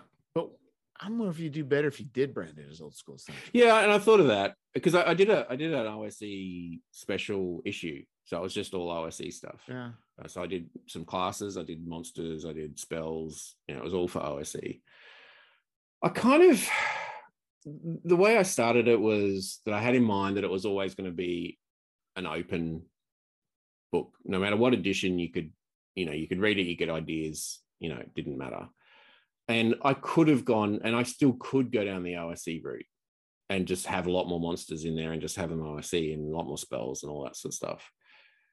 Um, well i don't know that you have to because the, the way i'm going to approach this especially for the zine even though the uh is just the ar- articles are articles who cares because it's all if it's just general stuff you can it's just Yeah. general stuff Well, I have a mixture. Like there's some mechanic stuff in there. Um, but I think D and D is still gen like it, it still all works on the basic platform. Like it all still works on a on a D20. yes It's just the modifiers that have changed. Like with OSE, the modifiers are fairly low, the damage is fairly low. And I guess when I do do and, stuff and like the hit that, points are fairly low too. yeah, and, and uh, but the equivalent of. Oh, yeah, right. So Right. Yeah so so the damage is all low like but then the hit points are low. So it all it all evens out and that's what i'm saying like across the board it, it pretty much works the same way. Like it's just the numbers involved. So and the mechanics still work the same way. So the, it's still a d20 roll it's still you're rolling a d4 or d6 or a d8 or d10 for damage you know it, it's all still so anything that you do within that scope still works on most Right, systems right. like you, you probably just need to tweak it a little bit. And this is where i this is where i sort of said before like i don't care. Like go ahead and tweak my stuff. Don't don't take it as gospel you know? I don't want you to do that. I want you to get the idea and tweak it as much as you can and as much as you want to. Um and and the fact that i i think like i i kind of like it the way that i've done it because it is agnostic. It is free of one particular system because i think if i did it like if i did an ose zine it would one it would be competing with the official ose zine uh, which is a whole nother story but also i think it would cut out a lot of people from the mark from that from reading it because they go oh i don't play ose you know? And so i don't want that. I want i want everyone to read it you know? Right. I- want as many people as you know and get inspired. Like if someone who plays 5e picks it up and goes, Wow, I love this aesthetic. I love, you know, this is kind of cool. and that gets them into OSE or gets them into old school or gets them into another, you know, another game or something. I'm happy with that. That's where we You need know, to peer like- into all the possibilities and all the universes and understand. Yeah, and and there's enough there's enough material. Like I could go another 20 years with this and not run into the issue where I have to pick a pick a particular system. You know, Yeah. there's so much out there. Like there's so much you could talk about. You know, um I just wonder. eh, This is why I don't know. I mean, I wonder is if if if you if you label it for a system, you're definitely going to get the diehards for that system. But I wonder if also people outside OSE would see the OS, OSE label as being a universal thing. So like yeah. Swords and Wizardry Well, I see-. I see a lot of people co-branding. Like there's a lot of people who release stuff on Kickstarter or whatever, and they say, you know, OS OSR and 5e compatible. So I, I could probably slap that on there. yeah, that Um, but- that to me when it what's that different if it was like like Swords and Wizardry and old school Yeah. but, but that just seems like that's at that point when you're saying yeah it's both 5e and, and I start to be like Yeah, and uh, to be honest, I, I see that and kind of get a bit turned off myself. yes. Like I'm like, um, yeah, okay. But I guess what they're saying is the stats are there for both. they are they are you know, like so you can you've got the stat block for 5e, you got the stat block for you know, that's how I especially like an adventure or something, or like a you know, like I think that's what they're saying. But having said that, there are there are it still turns me off and I don't know why it's not that I'm Yeah. repugnant to the 5e I think I just I think it to me it kind of creates a I think it, to me is two things. I think you can change around the monsters, but it, it, it having them both just seems awkward. It just seems very awkward. And also, I don't know that. To me, it's like it, it would be a different feel. I don't know if you can just change out a few monsters and it's all the same. Yeah, and that's what I was about to say. I, I think I think there's there's a fundamental feel that would change. I, I think some adventures would lend itself. Like if it was just a straight dungeon crawl, maybe. But if it was like a kind of a you know, I don't know, like a, a goofball adventure, it might not fit in 5e, you know, or if it, if it's a really dark and gloomy sort of it wouldn't fit 5e. Whereas on the other hand, if it was like a super, you know, save the world quest, it might not fit OSR. You know, like the feel of it, like the, you know, like You're right. like You're just you're just trying to make it through without getting stabbed so you don't die. and yeah, yeah, yeah, exactly. like, I- run a I run a We- West Marches campaign, and the players pretty much have, has like if I survive, I've I've I've won. yeah. like if I make it back to the town without a de- debilitating injury, or or I don't make it back, um, then I've won. You know, like stuff the treasure. I made Yes. it back. yeah i was just uh i- i- yeah it, it's like you know there's a very real possibility a person can walk around with one hit point and it depends how how you do hit points with OSE, whether you, you go hardcore, or you just roll the die. Oh well, I, I go hardcore. I I I've got I had a I had a I've got an illusionist. I think he is with one hit point in the party. he he hasn't he hasn't died yet. No, that's Um, why because he only has one hit point. Like- He, he doesn't go anywhere near anything. yeah. I think, That's I think he was knocked out it? once because I've, I've got a rule where I if if they reach zero, you can make a, a death saving throw, and if you make it, you get an you get like a debilitating injury instead. So you're still alive, but you you, you suffer a permanent injury. So it could be like you know negative five to charisma, or it could be um, you know you, you, your your right arm's gone, you know, or something like that. Like I had a barbarian who um, smacked in the leg, and he half he half movement rate, you know. So I've got stuff like that built in where, and I like that because it's kind of like you, this town's going to fill up with all these like amputees and and these ex-adventurers that have just seen too much and been through too much and they just can't adventure anymore you know like i kind of like that aesthetic.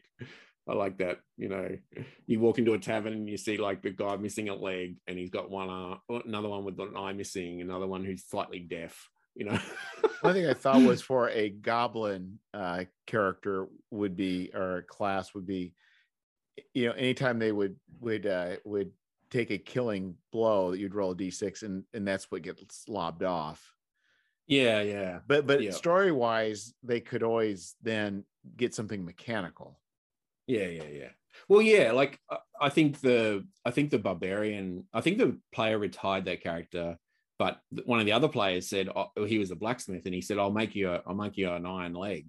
Yeah, you know. So I said, "Oh, okay. If you do that, you can be three quarter movement, you know, Right. and have a and have a cool leg." but I thought too, if you, if you do the same with the goblin, it's like the the ones that get the reverence are the ones that are missing all their arms and legs. yeah, yeah, yeah.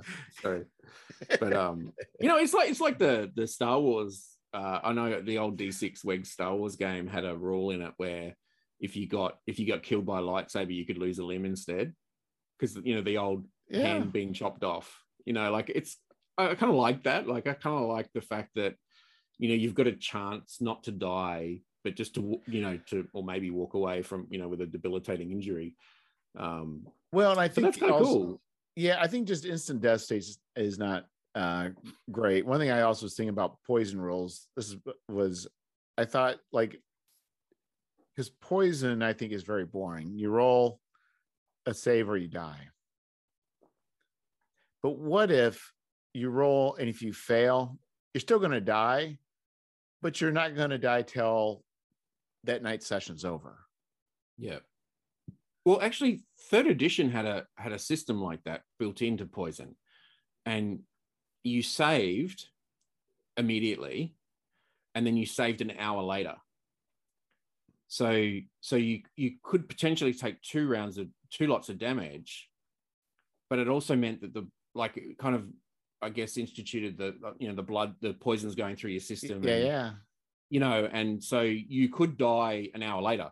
Well, so I So thought about that. poison- Uh, but I know? thought the problem is that creates more complication. What if it's just simply you're, Yeah, your character's does. dead, yeah, and then yeah, yeah. then the people. But I like I, I like that. Like I like the fact that you know you're gonna die. but that's so- just it. That's the meta. Yeah, And then the players will play their characters, knowing it by the end of the evening they're dead. So yeah. they're going to say, you know Yeah. what, I am going to go out in a spectacular with a blaze way. of glory. Yeah, exactly. Yeah, yeah. I'm yeah. poisoned. No, I like that. Feel a course through cool. my body, and I thought there's probably a lot of other things like that that we treat where it's just instant death. Where that's, I think, you know, dying is not always interesting, but I think also removing death is also makes things uninteresting. So it's Yeah, kind of I- like where those I don't- things. Yeah, I don't. I don't like. I think the second issue of my issue two of my my zine was the topic was death because each issue has a different usually has a different theme, and I wanted to cover it pretty quickly because it was it's such a it's such a us versus them debate, isn't it? Around like the modern players don't like the idea of the characters dying, whereas the the sort of old school is like it's just part of the game. Like if you you know what's the danger if you take that out? you Well, know? I think right. I think that the problem is they deride the people who who don't necessarily want death to be ever present. Yeah. And it goes back, I think it goes back to the the larger argument around story versus um, you know, I want to be part of an epic story versus I'm just going on a this adventure and I might not come back. You know, like um it's the style of play that it comes that really drives that argument, I think. Well, to me, and, and I'm I'm more of the camp who I do like things being more deadly and people being more cautious. But on the other hand, it's like these people who complain about people who don't want the characters to die, or or maybe it's much harder to die. It's like, well, you read if you read Conan, you start with book one, you know he's going to be lasting for another eight books. He's not going to die. Yeah. But you, you Yeah, but then but then but then you could make the argument, you know, that's a story. it- right? But I mean, but know, it's, it's a it's a book. If you want to write a book, go and write a book. But you're here Right. to play D and D. but I'm just You know that that's the but- argument. but fiction it is already there it's it's already a Yeah. part of the genre Yeah, I I- think I sit in the camp where I want the story to evolve from the dice rolls, from the from the play itself. I don't want a set story, and this is why I don't run adventures. I don't run pre-written adventures at all, ever. I, I never really have liked them, and even as a player, I play in them and I go, oh man, they're so linear. Like they're just, can I do Oh, this? yes. No, it's not in the in the scope. well they have you know, like be. and and I don't like that. I, I that's why I, I always GM now open sandbox, open world. You can do whatever you want, go wherever you want, you know, whatever. I don't care. I'll I'll just make it up as I go, or I'll you know, there's, there's ways you can do it. Um, so you know, and I think for me, the stories that evolve out of that play are way cooler than anything that I that is pre-written or predestined or preordained. Right, Even if a character dies as a group, the stories that you can tell after that, like even I'm just thinking the last session, like it was, you know, it was just really cool. Like there was just a, a stupid moment where uh, I think the priest was getting attacked by stirges and uh, had had one in his neck and he couldn't hit it with a mace because it was too big. So the someone threw him a dagger, and even though he was getting the blood sucked out of him, the dagger hit his chest and fell to the ground. He said, "I can't use it. I, I can't use sharp weapons." You know, like that. The, the comedy of that, like, and that's like just a simple example. Like he he would rather have died than Yes. use the dagger to stab because it was against his religion. You know, like, but those moments, like, they're the story that that evolves around just playing the game. Oh, right. I agree. I'm, You I'm just like- saying, I'm just saying is that some people who are upset that it's harder to kill a character in 5e is bad. Well, it's like it's just different. You know, it's it- Yeah, like I still think it comes back to that. Like, what do you want from the game? Do you want to be part of this epic storyline where you know you go from zero to hero or whatever, and it's this epic campaign and no one dies because that's you know you're pivotal pi- pivotal to the storyline, or do you want you know death lurks at every like they're probably the two extremes. There's probably you know happy medium in there somewhere. But do you want the death? You know, death is imminent right. and, and it lurks around every corner. And and to me, I'm way on the, on that ladder. So for me, it varies, but I don't, I'm not necessarily always big at playing fantasy, but I like playing different game systems that, that Yeah. vary. Like I, I enjoy, or even Uh, running Star Wars where it's Yeah. one way versus Call of Cthulhu uh, is another way. Oh yeah, totally. Like I, I'm just talking D and D here. Like yeah. WEG Star Wars, no one dies. Like Yeah. the hero, you don't you don't kill off Han Solo. You know, Right. But we've all kind of Um, agreed this is the genre. you hear- you hear that Disney? You don't kill off Han Solo. I I uh I've I've yeah, I've whatever they do is okay because it's Yeah. just uh um, that's a whole other show. Um, okay. but but you know, and if I'm playing Cthulhu, like you know, you're going to go insane or die. Like they're the only well, two you're options. disappointed if you don't. And I've done I've had very Yeah. successful situations uh, where I'm like, uh, I wish something would have happened to me. I played it. Yeah, I, I played I played so many of that, so many games of Cthulhu in different genres, like you know the Thing, and you know, and like every time if- if I die and I remain human, I, I think I've won. Yeah, exactly. You have different levels. of Like I've gone, like I died human, nothing happened to me. I didn't turn into the Thing. I wasn't an alligator creature. I wasn't, you know, like a, you know, I wasn't experimented on. Yeah. I, was, I wasn't sacrificed. I was just died. No, I didn't go insane. Yeah, we the GM. There's just one GM who, uh, one guy who runs the Call of Cthulhu, and uh, he's been very disappointed for whatever reason. We we tend to be very lucky. like you pick the one room, everything else you would have. It's like, Yeah. or do the one thing that seemed out of out of place that we did that like kept us from all you know whatever happening. It's just been, uh, but Yeah. but then I go afterwards. I kind of like, wow, we, that was, yeah, it just kind of. But yeah, for me, the D and D and D. I mean, I think, I think it. I don't know. I don't play a lot of D and D, but I think I prefer eh, probably more like you, more a little more deadly. But I just don't Mm. deride people who want. No, no, no. Look, But some people Whatever. just lose their mind over this whole thing. Just like, yeah, I oh know, I know. And, like- and to be honest, I, I, I must, I have to admit, I've, I've probably gotten into debates around stuff around touching on this topic, and then you've just got to pull back and go, you know what? I think we're just on a different wavelength. Like we're on a different page, we're playing a different game, and that's Exactly. okay. you know, and, and so now when it gets to the point, I'm either just mute the conversation or I just say, I, I just think we're playing a different, a different game. You know, that's so cool. let's go back to different games. So you like uh, three or three point five?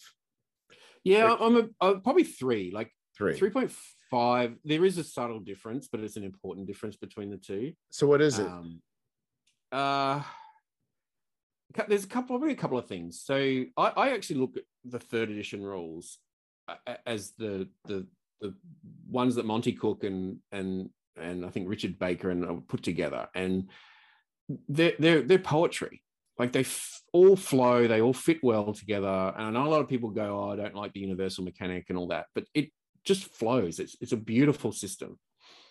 Three point five brought in these changes that weren't necessary, and they did it, and they they redid the books and they sort of tore out all the cool stuff that was in the the third, third edition and replaced it with miniature stuff. Like basically, they wanted to sell a line of miniatures, and so they went instead of distances, they all went you know squares. Everything was square based, so you don't move thirty feet around; you move six squares. Um, you know, because because they were they were talking about minis. You know, they were they wanted to sell the mini line. Um, they made a whole lot of rules changes around the spells. So one of the reasons I love third and I won't I won't go on too much, but one of the reasons I love third is because it, it actually bridges old school and new school really well. It's kind okay. of the fence sitter. Because if you look at the if you look at the spells, the spell descriptions, this is a prime example. They basically cut and paste from second edition. Um, but they've just changed the you know some of the the rules obviously to fit the the third E mechanic, which isn't that that different really. So a lot of the spells are still, and you know, second edition spells were were still pretty deadly. Like they were, you know, they they probably weren't as deadly as first because they maybe tweaked them, but um, you know, that so there's a lot of there's a lot of stuff in third edition that's actually still quite deadly. And even though they brought in cantrips, you only got a limited number. It's not like 5e where you just unlimited in number. And and the cantrips, mm were very utility based. So what they did was they knew that, you know, for example, light is is a zero level spell or a cantrip instead of a first level spell because they knew that people would need that. But but then they right. still it, it's still part of the um the economy of D&D. So you don't get unlimited light spells. But that was another option, okay, instead of a torch. So so and damage spells for for zero level the, the most you could ever do with a with a with a damage spell was d3 was like it was like an ice right you know or i think d6 but it was only against undead for example so it was very specific right so so the so they were very much built around the utility spells and so um everything was kind of maintained from that second edition but they kind of just got rid of all the the little games like the d6 for morale and the reaction roll and all and they just made it all into a d20 mechanic which i get why people didn't like it because i kind of like those old little right. mini games with second edition you know so I'm, I'm i'm sort of leaning both ways. But at the same time you can kind of see where they use that as a platform for the some of the the newer the newer editions. Because by the time 3.5 ended you could see how it transformed into fourth. Because the mistake that wizards made and i think they're making this again with 5e is they're listening to a vocal minority online. And what they did in back in the day was it was all forum based and so all the forums were full of arguments about combat and so wizards looked at that and went oh well they just want combat and what did we get fourth edition, which was all about combat. Right. There was no role playing in it. And it failed because they failed to realize that people love combat, but they also love the other pillars as well. So I've, I've never played fourth edition, but I did buy a fourth edition module because it, or looked through it because it was uh, like reasonably priced. And as I flipped through it, I realized it was just what you said. It's yeah, it's like it, it, it's all about the combat. Like even like you think like the the the healing rules in 5e are bad like they're they're atrocious in 4e like like i think at the end of the combat round you all get boosted hit points just from the adrenaline of winning the combat or something i don't know like i, I can't remember off the top of my head but it's it's like it's it's really hard to die really hard like right. you'd have to be a complete idiot to die in that in that version of the game um and you get healing surges. It's all like, you know, computer games. And, you know, that's when they started bringing all that in. And I think they're kind of making the same mistake as they're heading. 5e was a nice at the beginning, but again, they're kind of going off in this direction that kind of lends itself to more that sort of superhero anime, um, you know, superpower sort of stuff. And that's cool, whatever. But yeah, Well, third, to, Well, to answer your question, Oh, go ahead. I love a third edition came out of the fact that it kind of it, it power wise, it's kind of that mid level fantasy, which is kind of my sweet spot. Um, so it's more powerful than than first or you know OD and D, Yeah. but it's but it's it's still within the realms of you know you could play like a low fantasy game with it, you know. Um, but yeah, three point five kind of started going down the road of like combat focused, mini focused, um, all that stuff. But if you look at just the third edition stuff, um, it's some really good stuff in there. You know, Monte Cook, Richard Baker, uh, I'm just trying to think of some of the other guys.